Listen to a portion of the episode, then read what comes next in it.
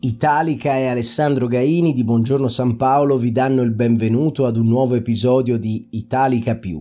Il nostro viaggio ha toccato molti temi importanti ed oggi ne affronteremo uno che riguarda l'organizzazione economica dell'uomo sulla Terra, il capitalismo.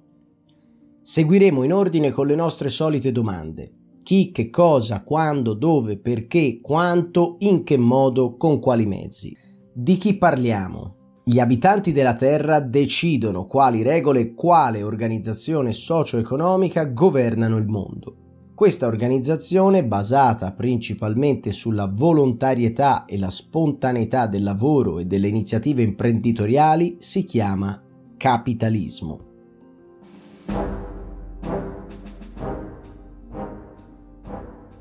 L'uomo e la donna conoscono questo concetto economico sin dai tempi delle prime civilizzazioni della Mesopotamia, ma sia all'epoca che con Roma antica, le città-stato italiane del Medioevo e le nazioni, anche in epoche più recenti, dovevano convivere con altri metodi economici come la caccia, la raccolta autonoma di frutti e di vegetali, la schiavitù. Questo faceva sì che il commercio e la produzione non fossero il motore principale dell'economia. Pensiamo che l'uomo in passato facesse soltanto il necessario per la propria sopravvivenza. Questi modelli si sono protratti fino agli inizi del millenovecento, proprio perché l'uomo in alcune regioni del mondo riteneva di non dover fare altro se non lo stretto necessario per autoalimentarsi e alimentare la propria famiglia. Di cosa parliamo? Il capitalismo è il principale tipo di produzione che ha caratterizzato la storia dell'uomo e ad oggi è l'unico sistema che l'uomo riconosce come valido nella maggior parte delle popolazioni. Il capitalismo si basa sull'utilizzo del capitale e della forza lavoro per la produzione di un determinato prodotto. Il capitale serve a far partire la produzione e ad impiegare i lavoratori che genereranno ricchezza tramite la produzione, la vendita e la consegna di prodotti.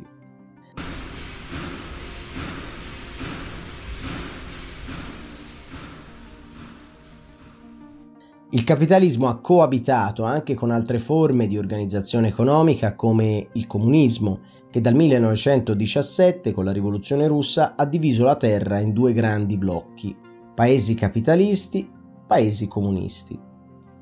Il comunismo occupava circa un terzo delle economie mondiali del pianeta. A parte una breve fase in cui capitalismo e comunismo sembravano aver trovato una terza via all'organizzazione economica rappresentata dal modello fascista e nazionalsocialista, il capitalismo si può dire che abbia dominato il mondo occidentale e non solo, e che dalla caduta dell'Unione Sovietica sia rimasto l'unico modello. Come succede spesso quando un sistema politico o una religione trionfano su qualcosa di altro, nascono gli scismi e i conflitti interni. Così, anche per il capitalismo, oggi viviamo uno scisma e un conflitto che va oltre la geopolitica. Il conflitto è tra paesi capitalisti liberal-democratici, basati sull'iniziativa privata e sulla cosiddetta meritocrazia, e tra quelli che basano la propria economia sì sul capitale, ma dove l'ingerenza dello Stato è altissima.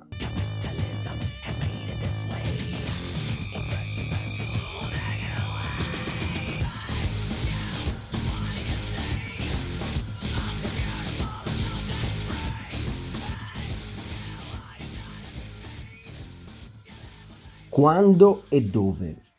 Il tempo e il luogo sono indispensabili per la comprensione di ogni tema, ma mai come oggi preferisco inserirli insieme.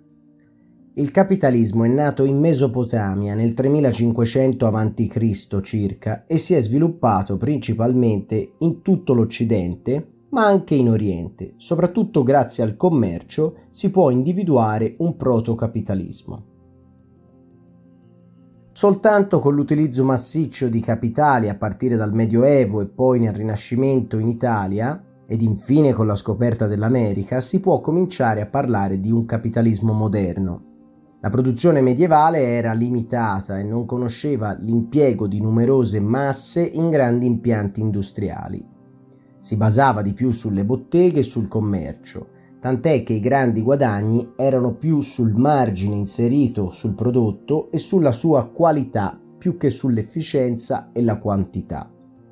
Con l'arrivo delle fabbriche il capitale permette di duplicare le operazioni produttive e l'impiego di lavoratori che facciano sempre le stesse operazioni, quindi di generare economie di scala.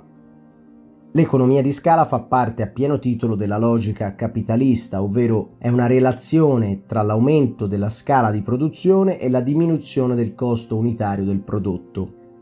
Perché il capitalismo ha vinto?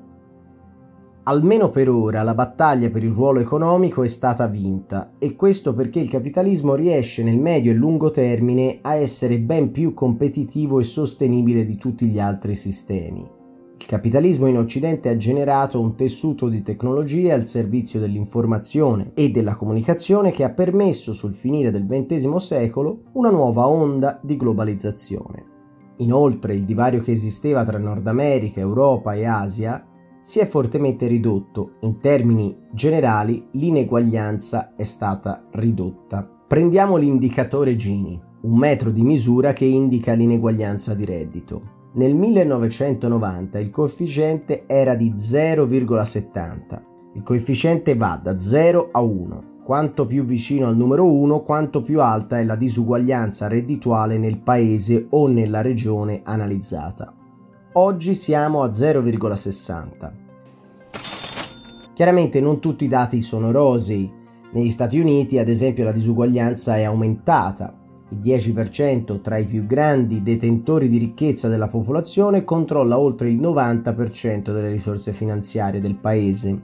Attenzione, non è il dieci per cento della popolazione, è il dieci per cento della popolazione più ricca. Questa classe dominante tende a riprodursi e a stabilirsi nelle posizioni di comando perché, grazie alle risorse economiche, riesce ad avere più informazioni, più educazione, più salute e a riprodurre nuove risorse. Quanto tempo ci vorrà affinché il capitalismo riesca a sviluppare un sistema in grado di equilibrare i dati che abbiamo appena citato? La lotta tra un capitalismo democratico e uno più autoritario può portare ad un ritardo dell'espansione dei diritti dell'uomo sulla terra e di tutto ciò che ne deriva. Se da un lato il capitalismo autoritario allinea e in un certo senso riporta la società ad un equilibrio forzato, creando comunque un'elite fortemente ricca e una maggioranza mediamente più povera, d'altra parte il capitalismo democratico si impegna a far rispettare i diritti stabiliti dalle Costituzioni, garantendoli a tutti i cittadini, ma perde qualche punto di crescita in termini economici. Non possiamo dire con certezza quanto tempo ci vorrà, ma intanto possiamo dare alcuni numeri interessanti. La povertà globale è crollata. Dal milleottocentoventi, quando oltre novecento milioni su un miliardo di persone nel mondo vivevano in condizioni di estrema povertà, al duemilaquindici, quando su sette miliardi e mezzo di persone soltanto settecento milioni circa vivono in estrema povertà. Alcuni analisti dicono che entro il duemilatrenta i dati dell'estrema povertà saranno prossimi allo zero. Wow. In che modo? Questa è la vera sfida. Il crollo della povertà è avvenuto soprattutto in due paesi che hanno vissuto decenni di forte crescita economica, la Cina e l'India. Adesso anche questi paesi stanno rallentando. Non esiste una vera e propria formula per la crescita economica.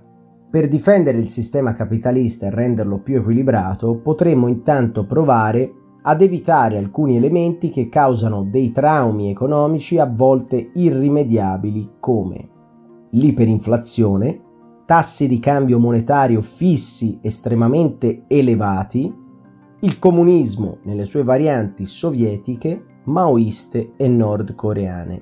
Onestamente non esiste una ricetta comprovata che permetta ad una nazione povera di raggiungere permanentemente una crescita elevata. Il presidente cinese Xi Jinping nel duemilaquattordici parlava di un'economia, quella cinese appunto, che si sarebbe dovuta adattare al nuovo normale, ovvero una crescita economica ridotta. Infatti è impossibile per un paese come la Cina continuare a crescere alle cifre esorbitanti del quindici per cento ed essere costantemente il primo esportatore mondiale. Il mondo è un luogo delimitato e la sua capacità di ricevere merci e servizi ha un limite. Questo vuol dire che la Cina dovrà trovare internamente altri mezzi per sostenere la propria crescita. Quali sono questi mezzi? Arriviamo alla fine del nostro percorso cercando di individuare alcuni mezzi per raggiungere l'equilibrio. Sicuramente il consumo non può più essere né il mezzo né il fine. Nemmeno il P I L pro capite riesce più a darci un'analisi completa se vogliamo avere come fine l'aumento della qualità di vita. E se usassimo sempre la qualità della nostra vita come un mezzo per raggiungere i risultati sperati? Questa frase sembra strana e poco razionale effettivamente, ma mentre non sappiamo come trasformare il Kenya in una Corea del Sud, sappiamo che l'infezione da malaria può essere combattuta usando delle reti trattate con degli insetticidi che uccidono le zanzare portatrici di malaria. I politici quindi possono cercare le soluzioni ai problemi confrontandosi con la società, con la tecnica e con i detentori di capitali per cercare un'intesa vincente per una sempre più ampia maggioranza di attori in campo. L'articolo è stato scritto utilizzando alcuni testi del numero di gennaio-febbraio di Foreign Affairs, The Future of Capitalism,